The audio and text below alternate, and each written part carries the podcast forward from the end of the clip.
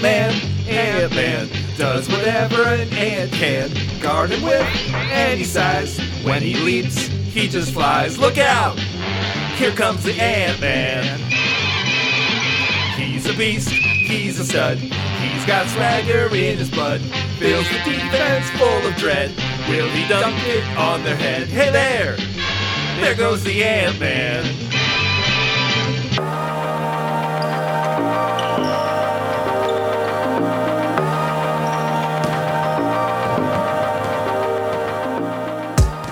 Welcome to episode 159 of Wolves Cast, the show that also bought a professional sports team and broke up with the pop star this week. It's hosted by myself and my brother. I'm Neil. I'm Scott. Yeah, just uh, had to say uh, farewell to Dua Lipa, Scott. That was it. Just decided it was time, and uh, I have uh, I have uh, purchased uh, the Melbourne Hawks or whatever. No, Yeah. the Illawarra Hawks from Word Australia. Word got out. She heard you were a wild one. Yeah. we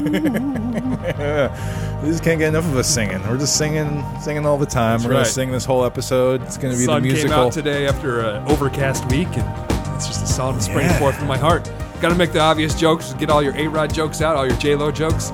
And, you know, J Lo couldn't be seen running around a Timberwolves fan. You know, A yep. Rod is uh, buying the team, and J Lo's like, "This is the final straw. I can't, I can't stand by with how you're using your money." Yeah, you've you know purchasing some losers out here, so had to move on. But yeah, welcome back to Wolves Cast, It's a everybody. shame Cat will never meet her. He was excited about that yeah, in the press conference. Yeah, that's not gonna happen. Not Gonna happen. They split. So- It's a reality TV show connection, by the way. Um, Oh. Meg told me that A Rod allegedly cheated by hooking up with someone from the TV show Southern Charm. So, Aha. once again, reality TV show stars getting uh, worming their way into the Timberwolves business. Yeah, we'll yeah. keep you covered, everyone. Meg's got you covered. yeah, the TMZ side of things is uh, popping off the Timberwolves right now. So let's add to it. No big deal. Uh, but yeah, welcome to the show. Today on the show, we're going to, of course, talk about uh, the ownership news. It's huge news. It's enormous. It uh, it seems like it's finally happening. So we got to talk about that. And then uh, we are at the 75%, technically the 77 percent mark of the season. Uh, so yeah, we're about three fourths of the way done. So we're to look back at what has come before and uh, look forward at uh, you know what's to happen here in this last uh, you know quarter of the season. We have a sponsor and we have a very special interview segment uh, today on the show. We're to talk to none other than Dave Benz of uh, Bally Sports North. That's going to be really fun. Weekly Wolfies and the game. It's all happening. Very special episode of Wolves Cast. We're going to skip uh, week recap, Scott. We're doing a whole, essentially the whole season recap in a way. So, who- you know, no need to talk about these uh, last four games, including two entire blowouts. Yeah, I mean, I guess the only thing I want to say about this past week is just, you know, please stop killing my neighbors, Minneapolis police. Like, oh yeah, we're not going to put a lot of time on it today, but just like, come on, you know, like this is such a disappointing thing to be happening again and again.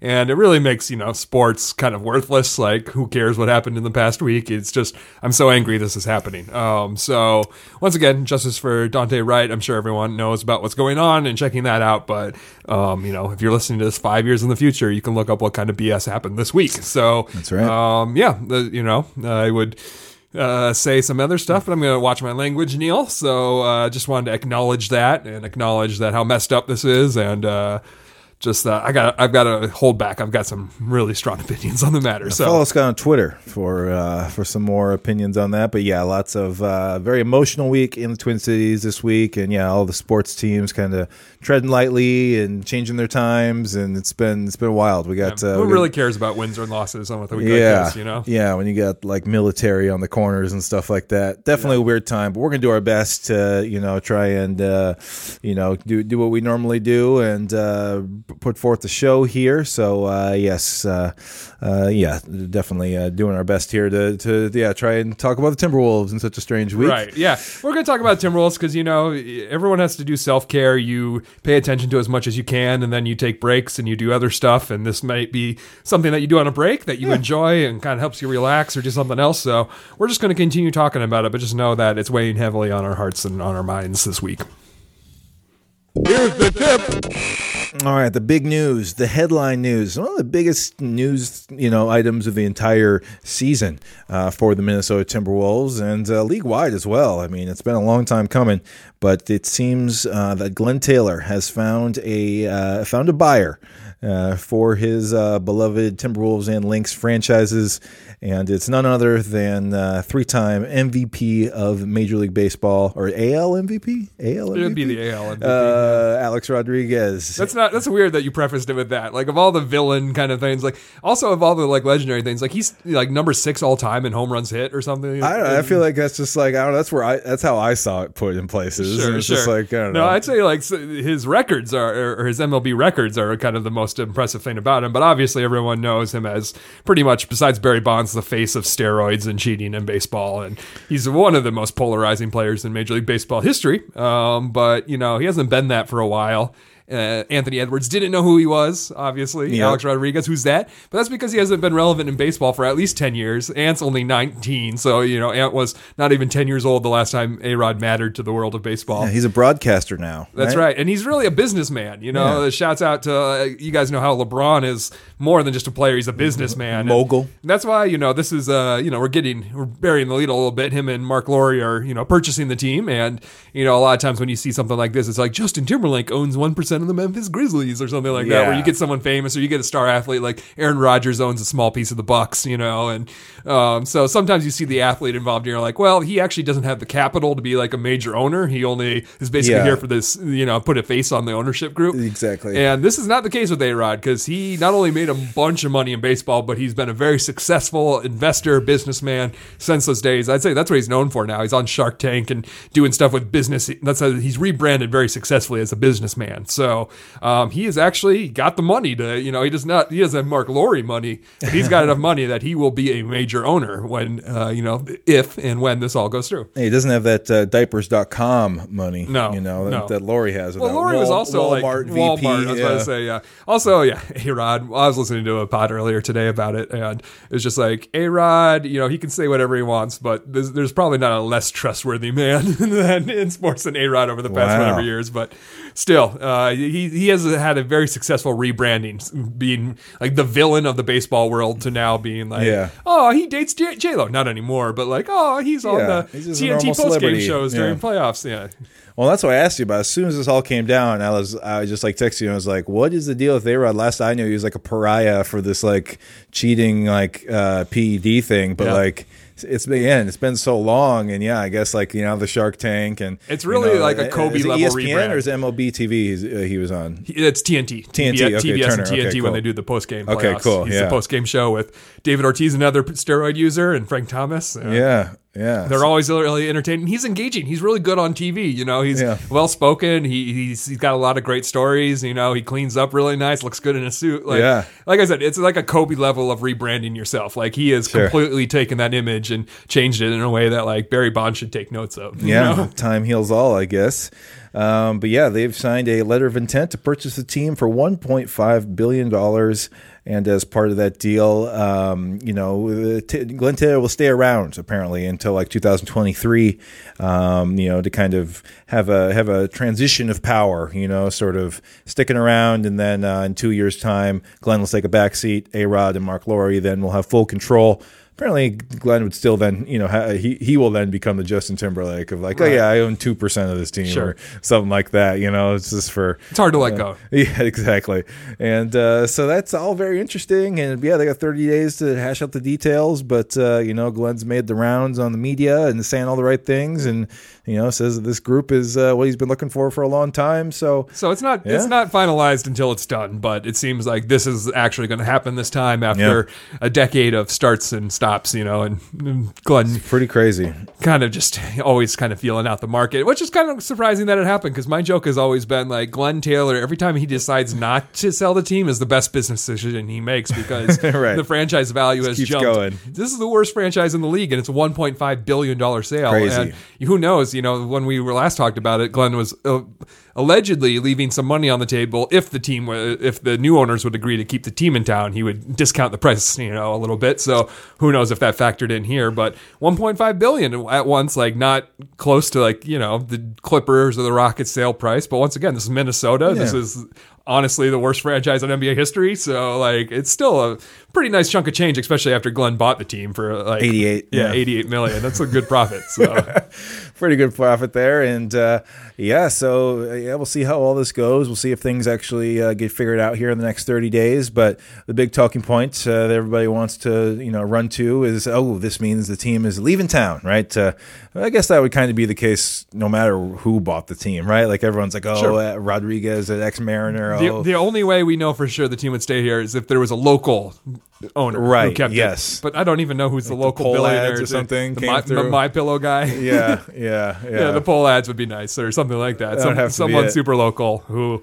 we could trust to keep the team in town. But that's not the case. But I mean, it's not necessarily as bad as the Seattle situation where like the ownership group was a bunch of people who had clearly wanted to move the team to Oklahoma City. They're they were like city, the yeah. group of people who like got the Hornets to go there Yeah. when Hurricane Katrina happened. Like that was a little bit more on its face. Like we want this team to move. Whereas A Rod and Marc Lore, I think they're in it for the money. They're not in it to like move the team to Seattle or anything. I love people being like, A Rod played his first years of his career in Seattle, so that means he wants to bring him to Seattle. It's like. connect the dots. Is is Kevin Love going to bring a team to Minnesota? You know, just because he played his first few years Yeah, here, it's like yeah. saying that like A Rod and Seattle don't have any uh, love for each other. You know, especially with the way things ended there. So yeah, everyone's saying the right things. Apparently, they're going to put it into the contract. The team can't be moved. But uh, Glenn was on uh, Chad Hartman's show on WCCO this week, and I think he, um, you know, he said a lot of things that really, really uh, relieved a lot of my fears about this whole movement thing. Uh, so I'd like to play that. It's about a ninety-second clip, and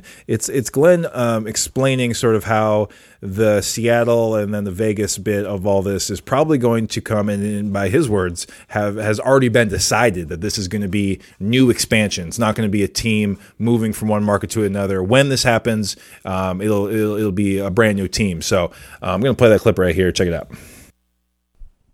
So let me explain how that works. Number one, we have it in the contract. They have signed the contract uh, to do that. But let's just say that somehow they were able to break that agreement. So the real agreement is with the NBA. So the NBA uh, will make the decision if somebody's going to move or not move. The NBA will not approve of the Timberwolves moving from here to Seattle. It's in the NBA's interest that in Seattle that a new team is formed. It's an economic decision that's in the interest of all of the owners because if they start a new team out there, that team is going to have to pay maybe two billion dollars to get started out there, and uh, and they pay those to the other owners. The present owners are not going to pay a billion and a half to leave it in Minnesota, and then an additional two billion dollars to move it out there. That's the way it's really going to go down. That's the assurance that I have that it isn't uh, that they aren't going to move it out there. Economically, it doesn't make sense for the other owners or for them to do that. Would it help if Adam Silver came out and said that publicly? No, it isn't going to change any difference. I, we've already had the discussion as owners.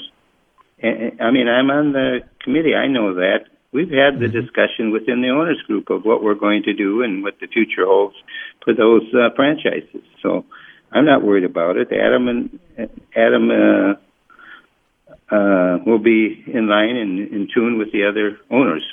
So this is my first time hearing that clip, and my first question after hearing it is: Is Glenn naive or is he a liar? Does he really think we're that stupid, or is he that stupid? I think he just knows. He was literally the chairman of all these owners for a long time. He's just like, we've had these meetings already, you know? So it seems like he's just assuring us, it's like, we've already been down this path. Like, there's already a plan for all these things. So, us lay people out here, we are not privy to these uh, things that have already happened. I think it's, yeah, I mean, maybe he's mistaken and, and it's not such of a sure thing as it is. That's well, what it's like one of those but- things where, like, yes, it makes sense that the owners adding, expanding, and adding new owners means that there's more of a buy-in. Uh, like he was saying, like it would be like two billion dollars into into the owners, and they all get to divvy up Split that money. But like maybe the owners decide, you know what, we like splitting things thirty ways and not thirty-two ways. So maybe we want to keep the league at thirty owners. In which case, then we're back to the the starting table. So I think it's easy. I think despite what anyone's saying if you think the Timberwolves are guaranteed to stay here, you're No, yeah, but know, I'm just saying I feel a lot better yourself. having sort of understood these things a little bit more. And it's not like just so hopeful. It's just like no, there's Right. literally been discussions about this at the ownership level. there's logic, and most importantly, there's a financial incentive to stay here. And I think that money talks ultimately in business. So if the, if the money is stay here, then I think that we will stay here because unlike like I say in the OKC group, there's no there's no part of A Rod who's hell bent on or Marc Lore who are hell bent on taking it to their hometown or whatever. Right. You know, so. Um, I think there's reasons to be optimistic for Wolves fans, but I think that anyone who's telling you that the team is guaranteed to stay here doesn't have doesn't know what they're saying. Yeah. You know, there's no way you can guarantee that. You know, there's no provision you can put in the contract that means they, you know, what happens if they sell the team? Glenn Taylor gets to own it again, you know, or you know, it's I like wonder. Yeah, apparently that's going to be in there too, but I don't know how. Yeah, how that is or how that'll be enforced. But apparently, like uh, all the sort of like things will be in place to make this hard to do. But yeah, anybody hell bent on moving the team could do it. you Yeah, know? so I'm. I don't think there's any assurances that I'll stay here. Yeah. Um, but I think that there's a lot of reasons why Wolves fans don't have to worry about that quite so quickly. Yeah, yeah. Well, I'm sure this is something we'll be talking about, you know, over the next few weeks as more comes to light, and hopefully as this deal gets uh, gets finalized here before the season's over. I mean, 30 days, we'll still be in the season, so I think that's kind of interesting. That'll, you know, Yeah, it's interesting because 30 days, but also two and a half years. You know, it's one of those things that yeah, even if it gets yeah. done, you know, Glenn's going to be the majority owner for the next two and a half Sure. years, which Yeah, is he's not going anywhere. most of Cat's remaining contract and Yeah. Rosas' remaining contract. So it lines up with a lot of things. But I would just say my takeaway from this is, you know, I'm cautiously optimistic. I think that obviously it's I've been explaining to people, you know, how do mm-hmm. Timberwolves fans feel about Glenn Taylor? It's a love hate relationship. Yep. We hate him because he's he's been the reason, the chief yeah. reason why we're the worst franchise in sports history, but he's also the only reason the team is still in Minnesota. So, you know, it's a love hate thing. I'd rather have a bad team here than a good team somewhere else. You know, I feel like a lot of Timberwolves fans feel the same way. So I get the worry. I mean, it's definitely the most existential threat to the Timberwolves, you know, for the past decade has been can the team stay here? Um, so I'm not worried about them leaving. I'm optimistic that a new ownership will. And it's hard to see them being worse than Glenn Taylor as an owner, you know. so I, I'm optimistic to see how this is going. I just don't think anyone should feel like, oh yeah, Glenn, Glenn guaranteed it. We're safe. We can trust Glenn. You know. All right, next up, we need to talk about uh, the the thirty. Uh, excuse me, the the three fourths of the way through the season uh, mark that we're at, and uh, 16 games left. Oh, season. 16 left, and uh, we got to look back on what has come before, Scott. So, what is uh, what are our what are our breakdowns of uh, the record? Well, this is 77% through the season for Okay. a reason because we can't break them up neatly. I broke Yeah. it up into because if uh, if you were breaking the season into quarters, it'd be 18 games apiece. So I, I have our record for the first 18 games of the season. We were four and 14. For the second 18 games of the season, we were three and 15. And then the last sampling, instead of 18 games, it's 20 games, just because we're a little bit over Yep. that, that mark. The last 20 games of the season, we've been seven and 13. So this third quarter, if, you know, this is a game where you just finished up the third quarter, and it's been the best quarter. We came out of halftime looking strong after a very bad first half. You know, that's something Wolves fans can understand after this past couple weeks, where we get off to big deficits in the first half and then somehow claw our way back to lose by only five points or something like that.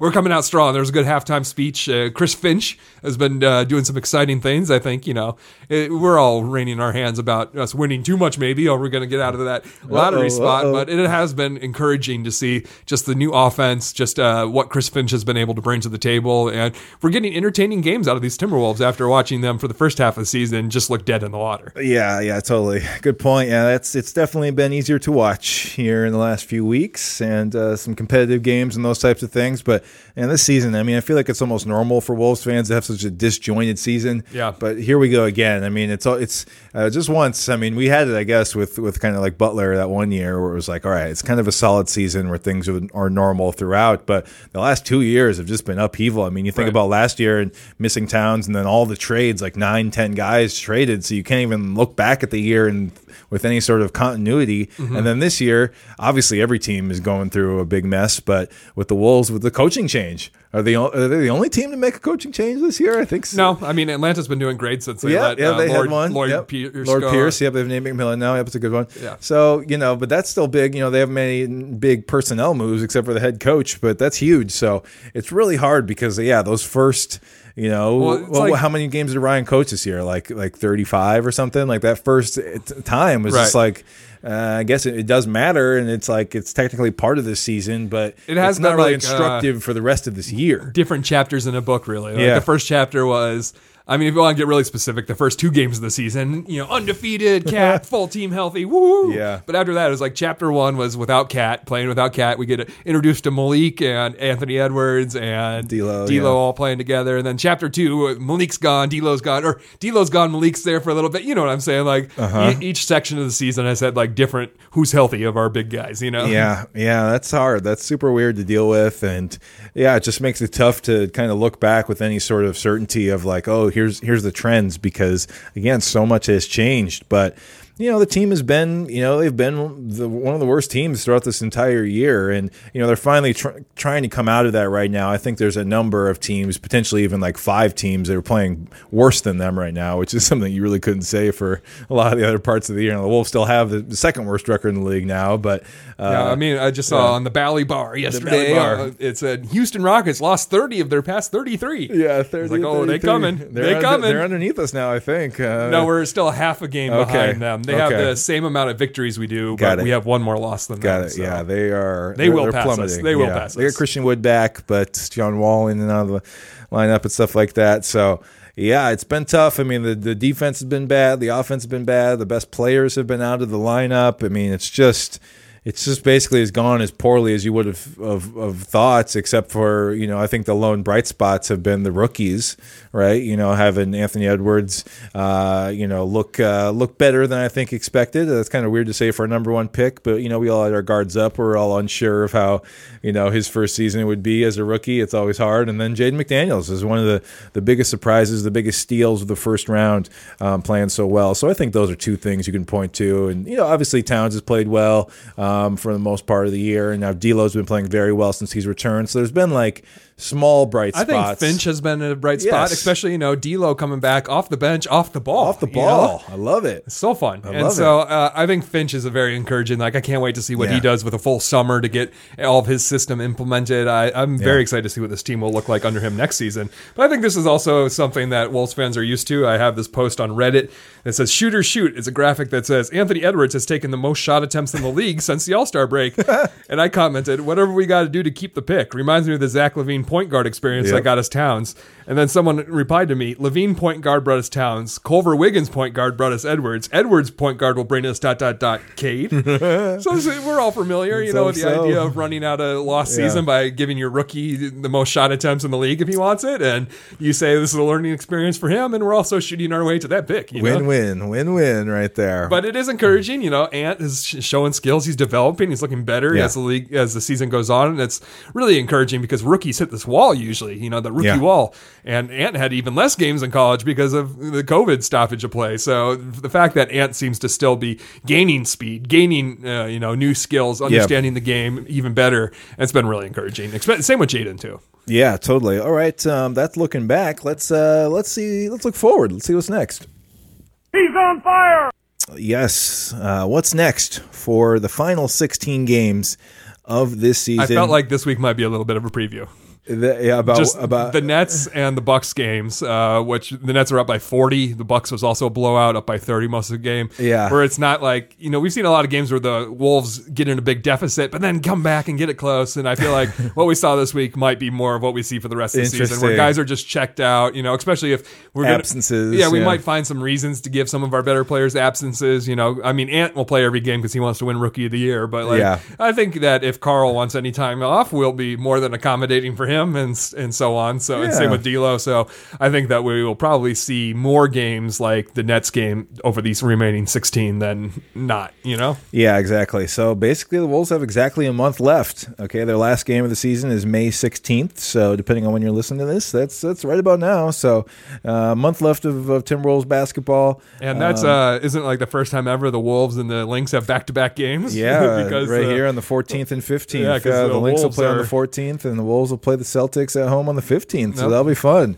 Uh, just change the cord out. I guess you're good to go. Um, but yeah, so you know, I guess at this point of the year, you know, it's all about uh, it's all about uh, you know just a little bit of again with the Finch changeover. It's it's a little bit different than in normal sort of uh, tanking seasons, I guess, where uh, there's a little bit uh, incentive to, especially how the Wolves have you know been so injured this year. Yeah. Um, you know, it's not necessarily all about the race to the bottom, although that is going to be a big focus. Uh, they need to lose as many games as possible here, but they're still in an eval- uh, you know, evaluation um, time here where they need to be figuring out what they have. Chris Finch and his staff need to be um, trying to decide what guys they want to go with and potentially go away from uh, this summer. So it's it's a little bit different than, than a lot of years in that kind of way. So I'm excited to sort of see how the lineups play out, how some of the you know different roles change and play sets that happen because these are things that are going to matter um, for the team going forward. Yeah, and I was thinking, you know, we talked about do I want to go to a game this year? Mm-hmm. Uh, We've talked about the reasons why it might maybe not. Um, not the least of which is the cost and you know my employment status. But I think one thing I was wondering is like, oh, maybe I do want to go see Ant play one game. That's right. The question Rookie is, year, rookie you, Ant. you never know at the end of the season which games you're seeing a player play his last games in a Timberwolves Yeah, jersey. You yeah, know, Rubio We got maybe. we've got guys under contract for next year, but we know with Rosas that's no guarantee they'll be around. So it's like. I, it's unlikely this is going to be the last games we see Cat playing in a Timberwolves jersey, and it Yeah. seems unlikely it's the last games we'll be seeing Anthony Edwards playing a Timberwolves jersey. But you never know what kind of blockbuster trade may be made over the summer. So it's one of those things where you definitely want to appreciate these games because you know it feels like a lot of these guys are locked up like Naz and stuff like that. But you never know who could get flipped in a deal over the summer. So it's always Yeah. one of those things that I try to appreciate in the final few games of a season, being like, is this the last time I'm going to see you know McLaughlin in a jersey, McDaniels in a jersey? Who knows? So Could be. Got to appreciate it while you can. But yeah, we'll be looking at uh, we'll be looking at that. We'll be seeing who uh, yeah who fits together. Can we get D'Lo and Towns and Edwards all playing together for a little you know some of the stretch here, and um, yeah, and then it's the race to the bottom. It's degrade for Cade. You know that's our new segment that will be coming Choo-choo. we'll be coming in and out of that uh, last month of the year here, but. Hey, they got they just got to be in that bottom three. So uh, you know it's probably going to be them and the Rockets and maybe like Detroit or something like that. I think it'll be So, Detroit. Yeah, Detroit. Orlando's making a push. We'll Oh see. yeah, they'll be there too. I think the Thunder have won too many games though. right, right, right. So those are those are the threats, and we'll do some more degrade for Cade later on in the year. But uh, yeah, that's what it's all about. Looking forward. So we'll see what the rest of the, uh, this season is for the Timberwolves, and uh, we'll take it from there. But uh, yeah, that's our that's our uh, three fourths of the way. through the Also, another you know five six weeks of Wolfscast pods before we take a summer break. So also be sure to check that out. You know that's something to look forward to. What We're are we going to be here no matter what. And then Neil will switch over to Link Dynasty. Oh yeah, links, links. time. Yep, I'm recording. Can't wait for that season. during the WNBA draft. It'll be so good.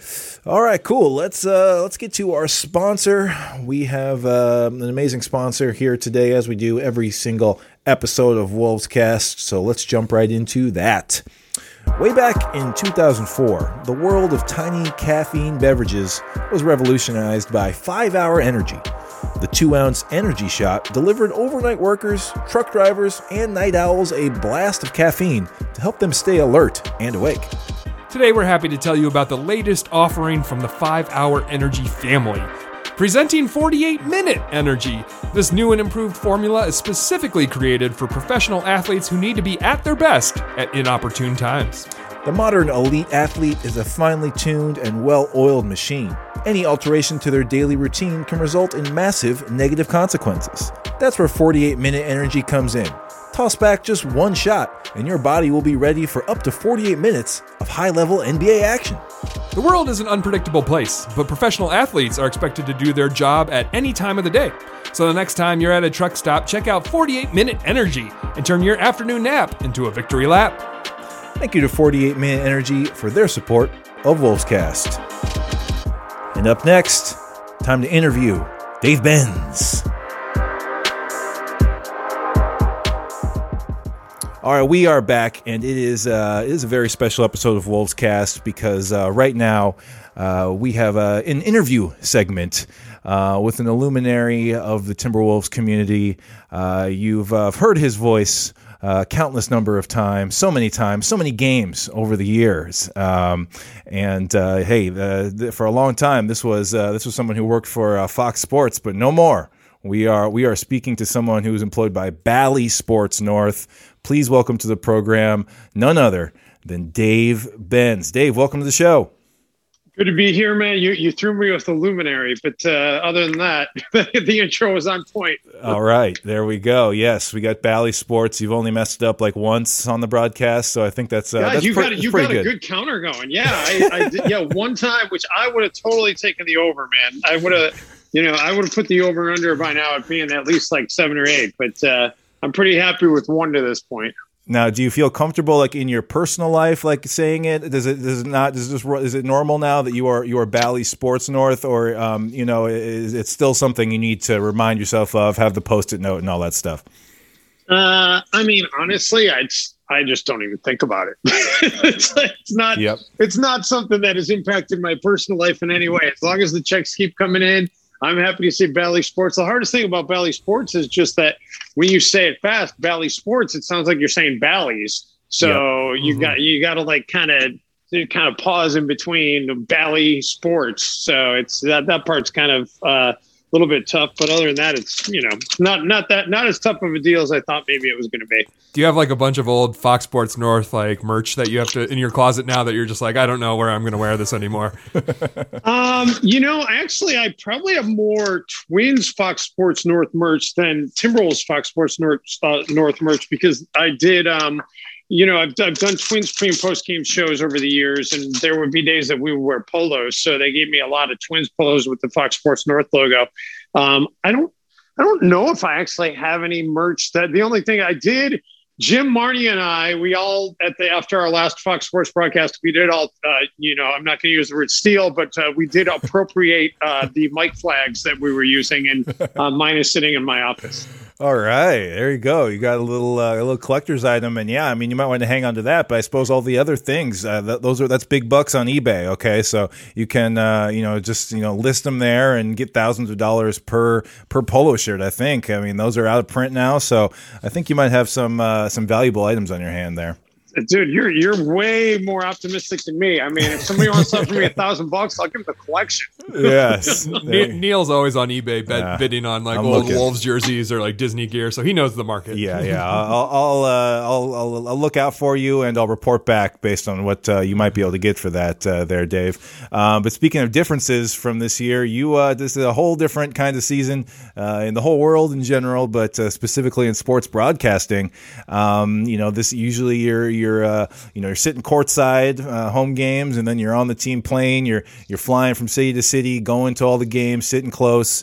Um, but this year's been very different. You have to, uh, you know, you're still in the building for tar- uh, Target Center for Timberwolves games, but you're kind of calling it from the top of the lower level, as I understand it. And then you don't get to go on the road at all. So those games you just got to call looking at a TV screen like the rest of us. But what, what, as it's, you know, we've we've gotten through a lot of this season now. What are sort of the big differences, and and uh, what do you kind of miss most, I guess, from from being so close to the action uh, in years past? Uh, well, I mean, first of all, it, it's harder to do my job. There's no question. You know, I mean, when I'm courtside and I can kind of interact with the players, the coaches, and especially the the officials. Um, you know, both pregame and, and, and during the game. Um, and honestly, some of the best nuggets that I get to be able to use in the broadcast are things that I get when I talk to the players, like, you know, while they're out there for warmups. It was 15 minutes from when they come up you know, come out to start warming up to when we go on the air because a lot of the other times, you know, e- even before COVID, the, the open locker room sessions and the media sessions, it's, you know, players are guarded with what they're going to say. And, you know, it, it's, it's a lot different being the team broadcaster and they know that I'm not just a regular media guy. So they're willing to talk to me more. But if there's other people around, they're going to be more guarded with things they might say. So um, I, I get, you know, so much great stuff right before the game starts. So to, not be on the court, that kind of hurts the broadcast in that regard. And then to not be able to talk to the officials and be able to maybe get an explanation on something that I saw in a game the night before or a couple of days before, uh, you know, all that is just it's it's just made the broadcasting extremely hard. And then, you know, when you're calling a game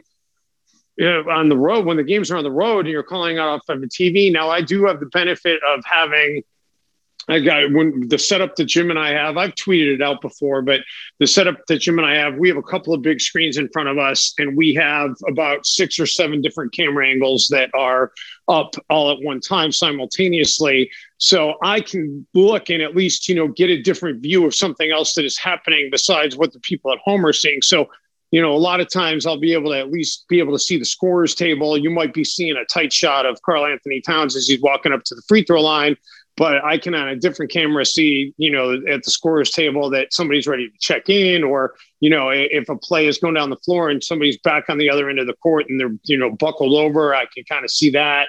So it, it's not it's not just calling it the way that the fans at home are seeing it, but it's also not being in the arena. You do miss a lot, and I can't tell you how many times. Um, I'm thinking R.J. Barrett and Elfrid Payton jumped jumped to mind. Like I think one is six and one is nine. I think Payton is nine and Barrett is six. And when we played the Knicks, it's you know they're they're very similar sized guys, similar physique, um, and that six and the nine when it's moving fast sometimes it's just it's tough to distinguish. So that and I'm just using that as an example because it's jumping to mind. But there are occasions where you get crossed up on a guy and you call the wrong player and you know as a broadcaster you hate that you feel like an idiot when you something like that happens but it, you know we're, we're doing the best we can it's an un, unusual situation my fear is that not just myself but my broadcasting brethren my fear is that we've done it too well um, and that at the end of the day, the powers that be are going to be, well, you know what? Look at all the money we saved with not sending these guys on the road. And even though they can go back now, maybe this is the way we just keep doing it. I feel like the broadcast suffer. I feel like not only does the broadcast suffer in terms of, hey, you might mess up a player, but, you know, a lot of the other stuff I get when I'm, you know, when I'm on the team plane, when I'm in the hotel, I get a chance to interact with the guys. I see what's going on with them, have a chance to have off the cuff conversations so you eliminate that stuff. That's going to make it tough. And then, you know, personally, listen, I love Minneapolis, but I am not a winter guy. I didn't grow up mm. here, and, and yeah. it's uh, and and the Twin Cities are amazing. I, I mean, I, am so happy now that winter is just about over, and uh, I can get outside, and I'm really looking forward to spring. But man, this is the first time I've ever been here for the entire winter, and I can tell you that I I don't know if I really uh, I don't know if I really want to have to do that next season. It'd be nice. I love those trips to Miami and Phoenix and LA to break it up uh, selfishly. You know, those are things that that I look forward to. And listen, I know everybody. Uh, uh, uh just because people are from Minnesota doesn't mean they they're crazy about winter. Everybody kind of tolerates it. But you know, people are working for 3M. They can they can schedule a two week break in February if they want and get out of get out of here and go. You know, have a nice vacation it's you know the listen the games aren't going to stop. So we got to keep going and uh, you know but hey at the end of the day i get to broadcast basketball games for a living so cry me a river right? I mean i'm uh, I, am very blessed to be able to do what i do. And um, i appreciate every single day the opportunity that i have to to be able to you know call basketball games. And if having to put up with you know a couple of cold days during the winter is the worst thing i have to do in life then uh, I, I still feel pretty good about the way things are going yeah, I didn't even think about that. Uh, I think that man, it would be terrible if they didn't put you guys back on the road because I don't know. I think Neil and I probably watch the broadcast a little bit more carefully than most people just because we tune into every single game and watch every minute of it. There's even like this week, there's no tuning out when we're down by 40 or anything. We're always there for every minute of the broadcast. But like, I guess you know I've been able to tell a difference, and I think you guys have done a really great job, like you said. But like there is just like like you said, stuff that you miss when you're not there on the court, and just like some insight that I feel like you know it is better when you're there. So I, I would really hate it if they didn't send you back on the road because I think you're right that you get a lot out of that. Yeah, yeah, well, and only time is going to tell. I have no idea what the. I, I, I'm optimistic that the plan is to get us back on the road, but you know, we'll see whether or not that actually comes to fruition. Yeah, gonna have to hope that the you know the people making that decision, you know, aren't just certain, you know, like you're saying, looking at the you know the price of the plane tickets and all the hotel rooms and stuff, and instead are looking at the bigger picture, and hopefully, we're maybe even broadcasters themselves at some point or journalists themselves, and could you know look at that and see see a little bit uh, the, details and uh, understand that uh, being within earshot of the court is you know good for some uh, different observations and like all that stuff you're saying. So hopefully, uh, yeah, the people making these decisions uh, have a little bit of understanding of, of uh, you know, and some, uh, some, some vision to kind of understand that those things are very important. But yeah, uh, but hey, for one year you can you can do it. You can uh, skip your skip your trips to Phoenix and all that good stuff. But I will say, listen, I didn't. The one the one silver lining was I definitely did not mind waking up in the same bed every day. Like that yeah. part was nice. And even though when we travel we travel amazingly well and we're staying at Ritz Carlton's in Four Seasons and I got no complaints about any of that. But you know, there's there's something to be said for waking up in your own bed every single day and actually being able to buy groceries and uh, not, you know, and being able to eat them before they go bad by the time you're back from a road trip. Yeah, I think the science has found that subconsciously, if you're sleeping in a new bed, your your body doesn't get the same amount of rest because your body realizes it's somewhere new, and so it's not necessarily as comfortable. So it does affect your sleep and stuff. I think even scientifically. Yeah. yeah. Uh, Uh, um, cool. So, you know, we're, this episode, we're talking about, you know, again, being at the three fourths uh, way through the season, 75% of the season has happened. Um, just looking at what you've seen on the court um, this year, just, I don't know, what are your main takeaways as far as how the team has performed and kind of uh, battled through this, this very strange season with absences and no fans in the buildings and stuff like that? Um, just at, at, this point, looking back, like what sticks out to you most about the Timberwolves and, uh, yeah, how, how would you uh, how would you classify how this uh, year has gone so far? I mean, you know, they say April showers bring May flowers, right? Well, we've been having April showers for a heck of a season, so I'm just hoping that you know the May flowers are coming next year. And by you know by that, I'm kind of saying, hey, Jaden McDaniels played more than anybody was ever expecting to see him play. Uh, Anthony Edwards, I think people expected to see him play a ton, but they did they expect him to see you expect to see him getting up 20 shots a game with regularity in his rookie year. Uh, I don't know that anybody really necessarily expected that. So this team has had to put players into situations where they have had to learn on the fly. And my hope is that it is going to ultimately be for the betterment of this team. And, uh, you know, at some point, I mean, we, we all know Minnesota sports. So you, you just when you say it can't get any worse, it finds a way to get worse. So I'm reluctant to say that you know we've we've hit the bottom in terms of the the luck contingent um, with injuries and whatnot. So you know something can always be around the corner, but you, would like to think at some point the law of averages is going to come into play, and this team is going to have a season where they're going to be blessed with you know a, incredibly good health, and they're going to have a bunch of guys that are going to be able to play 75, 78 games. Um, and, and that when that day comes, this team is going to be well suited because of all the experiences that they went through trying to get through a season like this. So that's my my first take, and you know, my second take is that you know I, I really, man, I'm excited about Anthony Edwards. I, I, you know, there's a lot of areas that he needs to get better in still, and you know, he needs to mature into the game and not complain about calls, and he needs to consistently get back on defense. But and he needs to not love it, fall in love with the three point shot, and realize that you know sometimes maybe if you're gonna if you're attacking and you're being successful, it's not a good idea to switch it up. Is that some? And Chris Finch even said that in a, in a pregame press conference the other day that he feels like you know Anthony he may go to the go to the hole like four or five times and have successful and then kind of be like okay well let me see if my three point shot is working. And it's like why would you do that when you're when you're having great success attacking? Um, i think he's going to mature and i'm i'm super excited about watching him and and seeing what the ceiling can be for him. Um, you know he's got this steal streak going and he's got great instincts defensively. And once the you know once the consistency with making sure that he's dialed in all the time defensively comes, I think that he could be a very good, you know, above average defender. Um, the offensive game is obviously ridiculously good, and having a chance to actually see D'Lo and KAT together. Um, you know, you know, they played four games together, and then KAT. You know, that was the the crazy thing about this week. KAT ended up missing two games. I don't know that he. I don't know if he would have missed any games had uh, you know, this, this had Monday. I, I don't know if he was going to play Monday night or not. I know Tuesday was probably scheduled for him to be off all the time because there was a memorial for his mother. It was the anniversary of her passing. And then they moved Wednesday to a day game. So, well, I can't say definitively. I have a suspicion that had that game not gotten moved to a day game, he probably would have played had it been a night game. So it was unfortunate he ended up missing two games, but there, there's a lot to like about this team. You know, I mean, they they've shown that that they have the capability to be a good squad. Clearly, the record does not show that, and um, there, you know, you can you can find a lot of flaws, but there's a lot of reasons to be optimistic about what the future could hold if this team could ever be able to consistently have some good luck in the health department.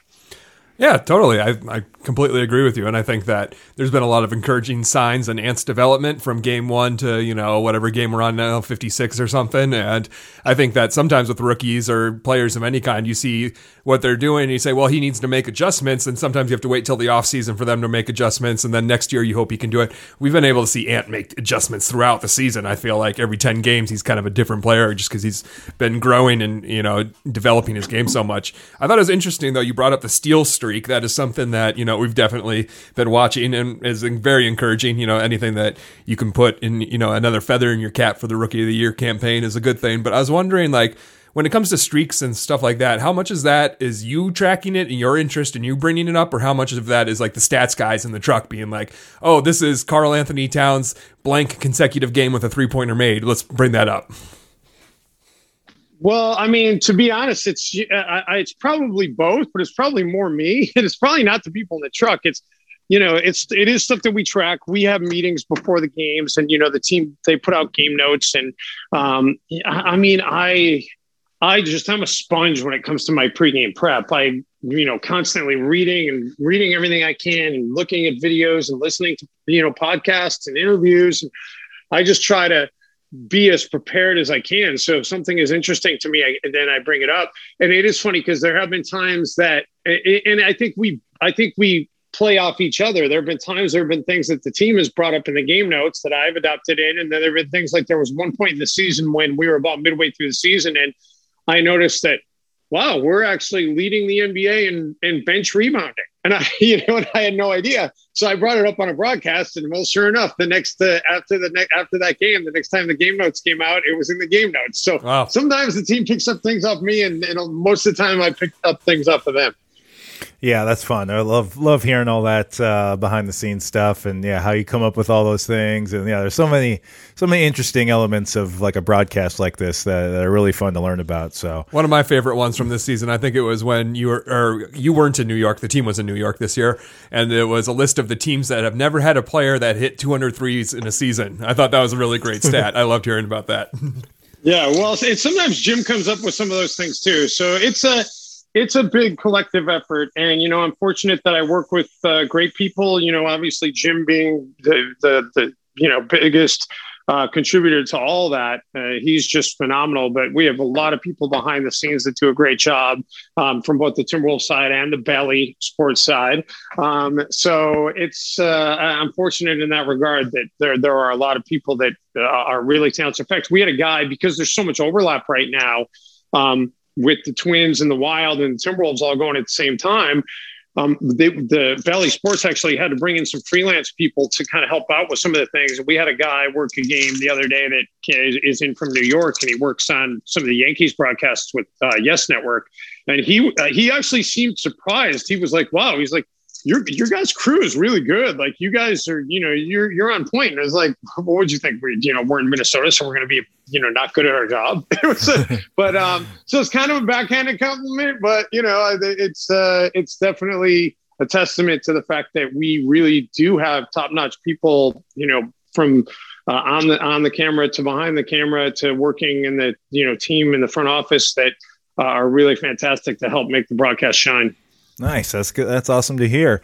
Um, well, yeah, we've got you for a few more minutes here, so we want to um, switch off with some things from this season. And uh, I want there's some, you know, again, we've been watching you and listening to you for such a long time, and there's some things I've wanted to talk to you about for for a minute here. So I'm wondering if you could, uh, uh, you know, teach us a little more about some of these other things from your life. And the first thing I want to talk about is uh, working out with a trainer named Frank uh, Matrisciano. Like I'm not probably you had it right. You had it right before we recorded. Matrisciano, yeah. Matrisciano. I, I, didn't know how to say it. I didn't know how to say it when I first read it the first time either. But yeah, Frank Matrisciano. Yeah. Uh, he likes to call himself um, uh, Hell's Trainer. He was actually, uh, I, I, don't know, there was a fitness magazine that wrote something about him. They they dubbed him Hell's Trainer, so he kind of has adopted that a little bit. But uh, he is just um, he's not. He, he some some people have called him very lovingly crazy Frank because of Yeah. all the stuff that he does. It's like you know his his workout ideas that he comes up with sometimes are really unique. Um, you know, I've done everything from run sandhills with him to work out, you know, on uh, work out on zip line, uh, play, you know, sets at a kids park with him. Um, so you know, it's he he really has a unique way of uh, finding different workouts and and also challenging you and challenging you to be able to maximize your body and, and make your you know make your body do things that you're not used to i've been working out with him for god i think this coming summer i'll work out with him again it'll be six years so I've Wow, working so you've been with doing a number for- of a long years. time.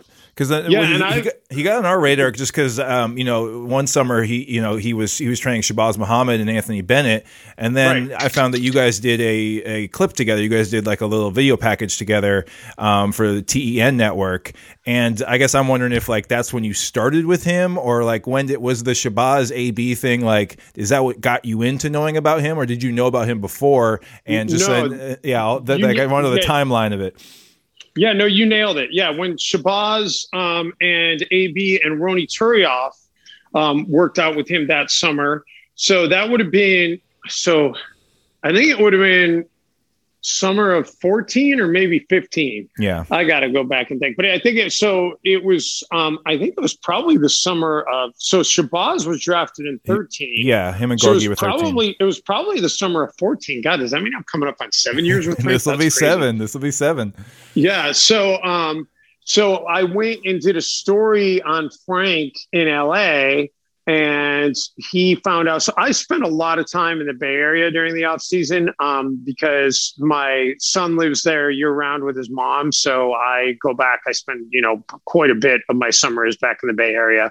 Um, so that's where Frank is based. He was in LA when he was training um, Ronny and Shabazz and AB. And then he told me when I did the story on him for Wolves Weekly that he was going to be going back up to the Bay Area. That's where, that that was really where he was from. And I was like, well, I'm going to be in the Bay Area this summer. He's like, come work out with us. So I started working out with him, and you know, honestly, Frank has changed my life, man. I mean, I always thought I was in decent shape, and you know, eh, but I get into the, just the most incredible shape during the summer when I'm with him, and I basically treat working out with him like it's my job. And it's you know I, I work out with him four or five days a week, and sometimes the the workouts are two and a half hours. And you know I've worked out with a, a number of NBA athletes last year. Trae Young and I, like you know, for a quick minute, we're we're hanging out together. Um, and you know, I've, I've, Von Miller's been a regular, so I've gotten to know Von pretty well uh, Damontre Moore, who's uh, there's a lot of football guys actually, believe it or not, because they're all gearing up to get ready for their training camp during the summer. So there's been a lot more football guys than necessarily NBA guys, but um, you know, I've have worked out with a bunch of basketball guys, a lot of overseas guys. Hilton Armstrong, who was a fantastic college player at UConn and you know around with some NBA teams. He's he's been a regular. Um, so it's just been it's been a great experience. And the thing I love about it is you know, when I get a chance to work out with these guys, I get a chance to know them in a different way. And then when I do see them during the course of a season, like Solomon Hill, who is I don't even know where's Solomon now. He was he was in New Orleans, and Yeah, I'm I know he sure was- this year. but yeah, I know he's still in the league because he does. In fact, he's he's he's a rotation guy for somebody, but he's bounced around so much. Um, but you know, so uh, when I see these guys, it's you know they they don't even look at me as being a broadcaster. They look at me as you know it's like it's like a certain amount of respect because I'm getting out there doing the same workouts that they're doing, and You're I'm an like athlete. twice their age. I'm twice their age, and I have half the not even half. I have ten percent of the athletic ability they have. So you know, it's but it's a matter of it, it's mind over matter for me to go out there and, and do these things. I'm just trying to cheat father time, man. That's my end game. My end game is I just, you know, I'm about to be 52 and I don't want to be 52. I want to still be 22. And, you know, that's, uh, that, that's my end game. I'm just trying to be as healthy as I can for as long as I can. That's great. Well, you look great, and um, that's good to hear that it's changed your life and made you feel great. I mean, what's like you mentioned the unconventional methods. Uh, what's like uh, something that really sticks out in your mind is like a really strange like workout or a really weird place you had to do, or like a just a drill that you wouldn't believe you'd ever be doing. Is there is there something Okay. like that that really sticks the sticks hardest, the hardest drill. First of all, if you if you looked at his workouts, just were looking at them, you'd be like, "Oh, that is nothing," and I could totally do that. And I, I get it. it. Aesthetically or optically, it doesn't look challenging. It's like, okay, whatever. What, what are these guys doing? But go do what he's having you do, and good luck getting through it. Like the hardest thing that I hate doing is when we go to we go to run the beach, and then there's the sandhill that we have to run up, and you're running like up a sandhill that's probably a you know 40 degree angle or something and it's you know it's it's a pretty steep hill and you got to sprint up it and the sand is just coming down under your feet. It's you know you're taking you're doing five steps to move you know three feet up the hill um and you and he's yelling at you to sprint up it and then you know you do that a few times and then he breaks out like a ski rope and he'll hold the ski rope about you know maybe two feet off the ground and maybe 18 inches, a foot and a half to two feet off the ground. He holds a ski rope, and then you have to jump laterally from side to side. And the ski rope is probably, I don't know, 40 or 50 yards. And no, nah, maybe 50 yards a little long. It's probably, that's probably not that long. It's probably, uh, it's probably like maybe 30 yards, but uh, maybe 100 feet. So, but you got to, you got to jump laterally side to side over the ski rope and like, you know, do it quick and then sprint up the sand hill. Like yeah. that is just man. I just ever whenever I see him get the ski rope out of the trunk, I'm like, oh man, it's gonna be a long day. That's amazing. Yeah, and everything's tougher in the sand. That's the thing you don't really realize, right? Like just like even jumping up off off you know sort of unsolid ground like that. That's that's difficult. And yeah, I can imagine how all this stuff looks easy, if then it gets amplified when you bring in the sand uh, element of everything. That is that's intense. That's incredible. You've been training with him for a long time. We'll uh, put uh, the link to that uh, bit you did with AB and Shabazz in the in the show notes to this episode, so people can go check it out, see where it all began with Dave Benz. All right, one more thing here, Dave. Um, we think uh, that you know you're very into pronunciation. I mean, you're a professional NBA broadcaster. you like to get the names right. You like to talk about the pronunciation guide. I remember a few years ago you had an idea of having um, you know players say their names as uh, you know as a way that uh, so that hey we can never get this wrong again. It's even better than a, a written out pronunciation guide. It's it's the literal player themselves saying the name. And um, uh, you know I think there's something new this year where they have something like that. Maybe not not video, but did you ever get to like pitch that to Adam Silver, the league, and and sort of where does all the pronunciation stuff come from, and where do you think things are right now as far as broadcasters around the league trying to figure out how to say everyone's name? Are we in a good place as far as the resources to get everyone's name right? Uh, we could be in a better place, you know. And I'll and I'll tell you, there were certain. It's funny that you're saying this I was actually thinking to myself uh, after the game last night, like I'm so happy that we only had to do one game with Rodions Kurucs, or I can't even uh, like I just I was like I don't want to say this guy's name. There's certain guys I just don't want to say their name.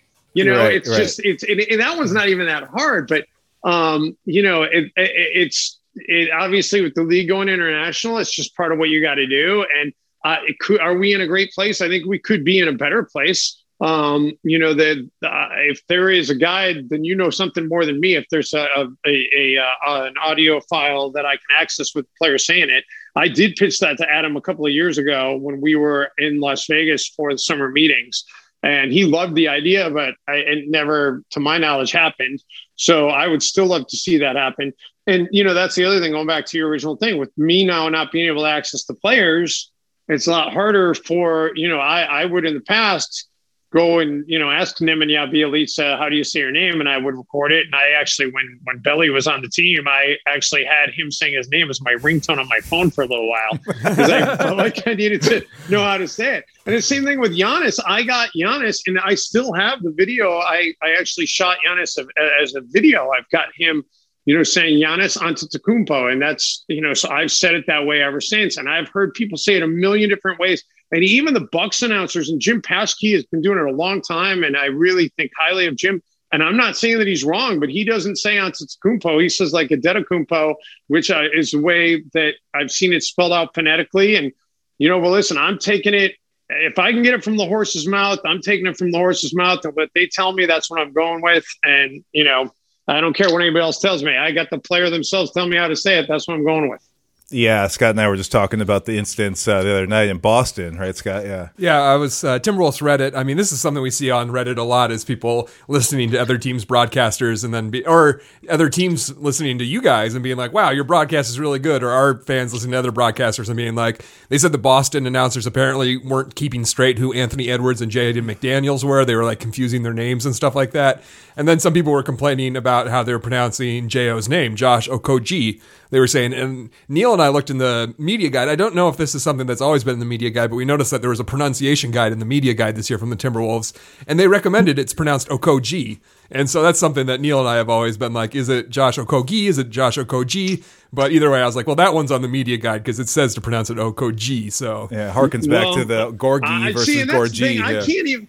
I can't even read those pronunciation things though, man, because it's like I don't know if it's is it G E E or how do they have it in there? I mean, Yeah, some yeah. people might look at saying that's G, and other people might say no, that's that's uh, that's G. Uh, you know, I don't know. I the the, the, the visual pronunciation guides are, are I'm awful at them, and I think they're open to interpretation. So I, that's why I need an audio pronunciation guide. yeah, that would take care of that, especially coming straight from the player's mouth. the audio thing i mean it just sounds so simple it's, it's amazing that you you pitched it to adam silver but you just i I mean i've i've been to a, a media day before you know covering the Lynx and, and wolves and stuff and it's just like they go to all these little stations right to like do these little hits for radio and tv and all this stuff why couldn't there be a station where they sit down for 10 seconds look into the camera and say their name once like it just seems easy enough to get it on media day at the beginning of the year then you have it for everybody and uh, then they're even probably good for their entire career at that point right you don't even need to do it every year they just got to do it once in their career and then that's it so it seems like something that could be done but again it's it's something that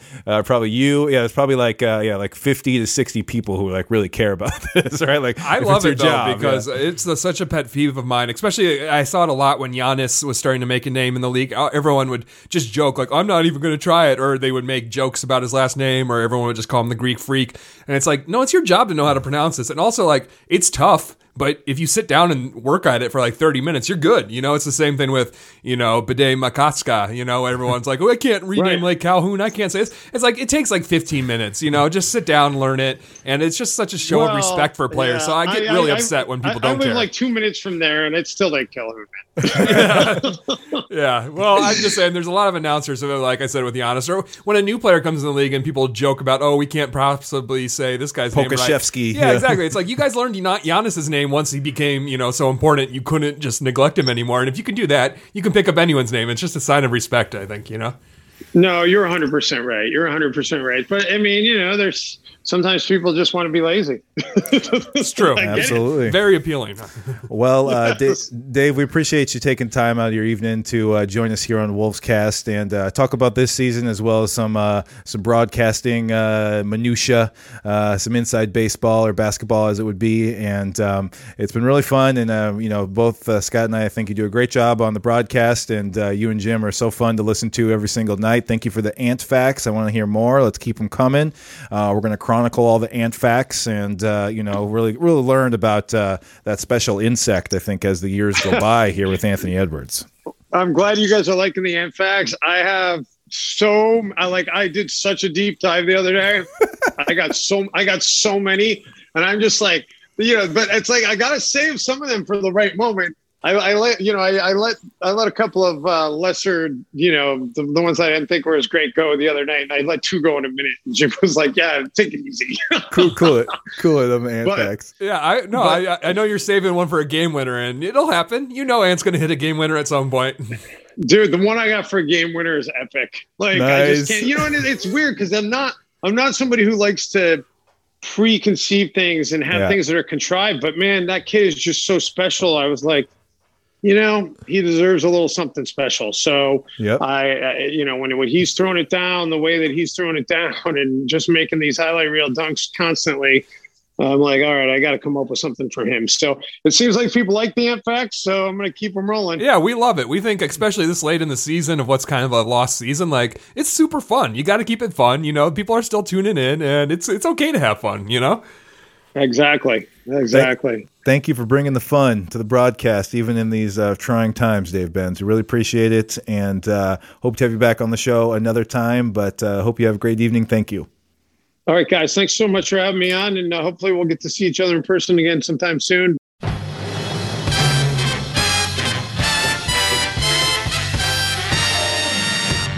Now, presenting your weekly Wolfie.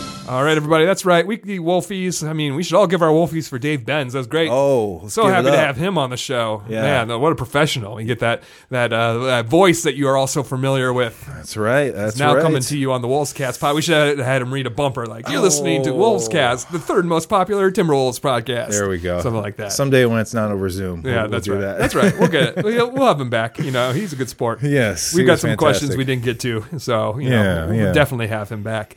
Um, but yeah, what weekly Wolfies? There are awards. They go out for any reason. We get to choose good, bad. You know, we define the criteria, but they are awards, and we give them out every single week, so they are prestigious.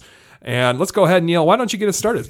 All right, my weekly Wolfie this week is going to, uh, well, just the personalities of these Timberwolves, specifically as it plays out in uh, media sessions. Uh, you know, we were reminded this week there's been a couple of different, uh, you know, more notable uh, little uh, little clips. You know, like you mentioned earlier in the show, we had Anthony Edwards admitting that he doesn't know who A Rod is.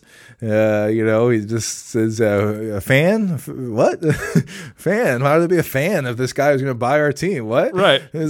So that was You didn't watch baseball. He's a football guy. You yeah, know? yeah, he's too young for that. He was born in like 2001.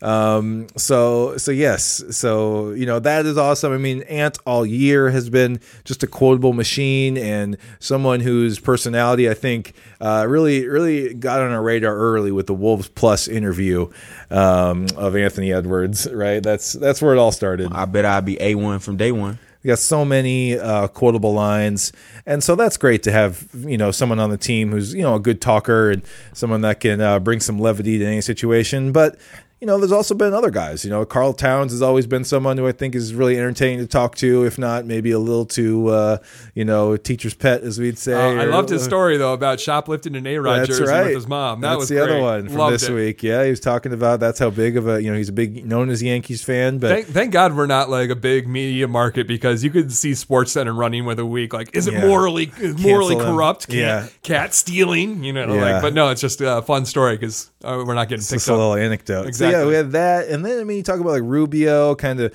this year telling it as it is, you know, multiple times, you know, just saying we're not good enough, we need to be better, all these things, and you know, you got you got Josh Okogie always out here, literally in the streets.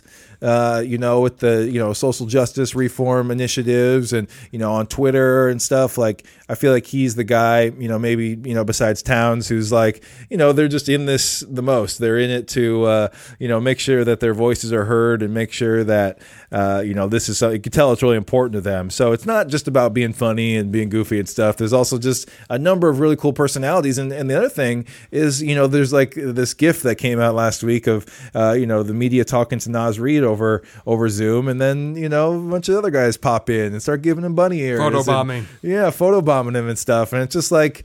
You know, in past years, especially at this point of the season, everyone's checked out. Everybody's grumpy, but. I, I like the personalities and the and the um, you know everyone's prevailing with uh, a little bit of you know some some levity here at this point of the year. So I like seeing that. In the I, I was just thinking about this on the drive over to your place to record this pod about how everyone, especially with the reactions to the news of this sale and everything, everyone is giving you the, the line that they have to say. You know, Yes. KAT saying it, Glenn Taylor saying it, Finch is saying that. Yep. And that's why it's so refreshing to have Rubio, a guy who is actually just telling the truth. I'm not saying like KAT's lying to us, you know, in a malicious way, but these guys are just, they're saying what they have to say. Yeah. And so to have someone like Rubio who's just out here being like, yeah, we're not a basketball team with the way we're playing defense or whatever, you know, Yes. it's good to have a truth teller, you know. So yeah, I just wanted to give it up for the personalities on the team this year. It's not always the case, especially when they're bad. You know, they kind of you know go into their shells or whatever. So it's been good this year, and I hope uh, it continues on until next year. And hey, we still got a bunch of the season left, so let's enjoy it because hopefully Anthony Edwards doesn't uh, get this uh, naivete beaten out of him or something. Right? You can see him not being so like this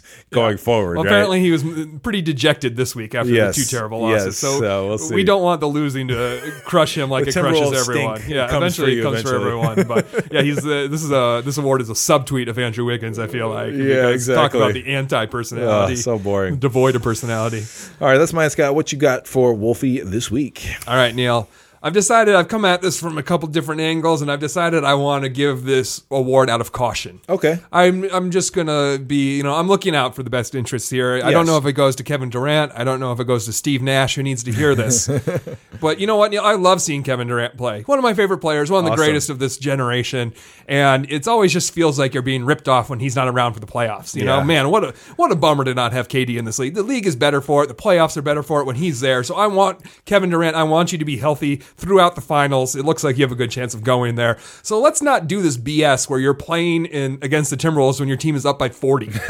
it's fourth quarter, up by 40. Game's been out and decided, you know, for 20 minutes uh, in game time, and and Kevin Durant's out here getting his points. And you know what? Like this is just BS because you got to protect these players better than this. We've all seen him tear his Achilles on the court. You remember when how Derrick Rose blew out his knee the first time? He was playing in garbage time of a playoff game, and he was never the same after that. Pull your guys from garbage time. Kevin Durant should never play a garbage minute in his career again. I don't care if he's I, like. I mean, I guess like I don't think he's stat. Hopefully, he's not just stat hunting. You know, No. to look better. I think maybe the the most reasonable explanation be is we're trying to build up his minutes, trying to get him back. So we just wanted him to be out there. I mean, the Wolves weren't playing physical at all, so it's not like he had any chance of getting undercut or Yeah. you know running into someone because we had also checked out of the game. So I can understand that, but it's just like we've seen this guy suffer non-contact injuries before. If there's a chance at all that he could injure himself, like let's not have him be playing up for it. Especially like the next night, you have this national game where it's the Sixers, the Nets, the battle for the number one seed, and KD's gonna be like, nah. I can't do that. I was busy playing too many minutes against the Timberwolves the night before up Oh, man. 40. So it's it's a bad look, you guys, because all it takes is, you know, we saw it happen to uh, Jalen Noel. Someone to roll on your leg the wrong way, and that's it. That's your year. That's the Nets year. Yep, sorry, Nets fans. You only had KD for like two or three years, and Yeah. he, he blew a second one, you know? So Jamal Murray this week, like last minute of the game, that was all wrapped up. Yeah, you know, take him out, you know? non-contact, just stepped stepped on it and exploded, and that was it. So that's what I'm saying. I'm not mad, KD. I, I get it. I don't want this to be coming off as re- reprimanding you. But Steve Nash, Kevin Durant, let's watch those minutes. Don't I? Like I said, Kevin Durant should never play a garbage minute in his career for the rest of it because I want this this guy healthy. And I want to see him all the way until July. We missed him for so long. I feel like it's been forever since he's been in the league. So it's like we don't want to have have that happen again. Right, exactly. I don't need to see you playing minute 30 against the Timberwolves in a 40 point win. I want to see you, you know, on on the playoff stage. I want Yeah, to see the the, finals. this Nets fully healthy Yeah. and giving the East Eastern Conference a run for the money. You Yeah, know, please, yeah. Kevin, just think about your health. There we go. That's Weekly Wolfies. Time to finish this episode with a game trivia time. Let's do it, Scott. What are we doing here today Well, on the show? with a nod to our fantastic guest, who I have awarded a Wolfie in the past couple weeks for all his Yeah. Mm-hmm. ant facts, we decided we'd do a little ant game. But Neil, it's not ant trivia. This is not questions about ant facts. All right, what this game is is I'm going to tell you an ant fact, and then you're going to tell me what context you would use it in a game, in, in an NBA basketball game. okay, cool. How I would apply it Right. to a broadcast call. Yeah, we've heard stuff like ants have compound eyes and ants can swim from Dave Benz. So here are some other ant facts. You tell me, and hopefully we're not stepping on Benz's toes because he's been holding off some ant facts. We'll find out. but these are just some general ones, okay, Neil? All right, let's do it. All right, let's start with this one. Uh, the bullet ant is said to have the most painful sting in the world. Ooh, most painful sting in the world. It's a four plus on Schmidt's sting pain index, higher than anything else. oh, I got a good one for this. Um, do I have to like do the call or whatever? or, No, like- you can just if you want to, you can. The context would be um, Ant is fouled making a three pointer Mm. because uh, for the opposing team, that is the greatest sting of all. Um, you know, whether the shot goes in or not, really, a three shot foul or an and one from a three is like the worst play in basketball statistically. To give someone three free throws while they were just attempting a long range shot, that stings. And so I can, uh, I, I, I would put that one with the stinger from the from the bullet ant because you know, especially if they're down, um, you know, that's just you know, it's such a big jump to, to come back. Or maybe it's one of the situations where uh, maybe Ant hits a shot and then steals the inbound pass Ooh, and like dunks yeah. it or gets fouled or something. So it's like a five or six point like like a possession or Yeah, something. So about it. an- a really big like turn of points, um, swinging points, or yeah, maybe an and one from three. That that's what I would go with with stinger. Awesome. I love it. Next up, Neil, I've got so many different facts, uh, but I'm just going to keep a couple here. Yes, let's uh, ants have jobs. Neil. They're, they have it's funny because male ants don't really have jobs. Their job is just to impregnate the queen or whatever. Uh, but female ants, there it's a caste system. They've got all these different jobs that they do in the in the colony, keeping the ant hill running. So ants have jobs. Wow, ants have jobs. I got a couple things in my head. I'm trying to think about how it would uh, play out on the floor. Huh.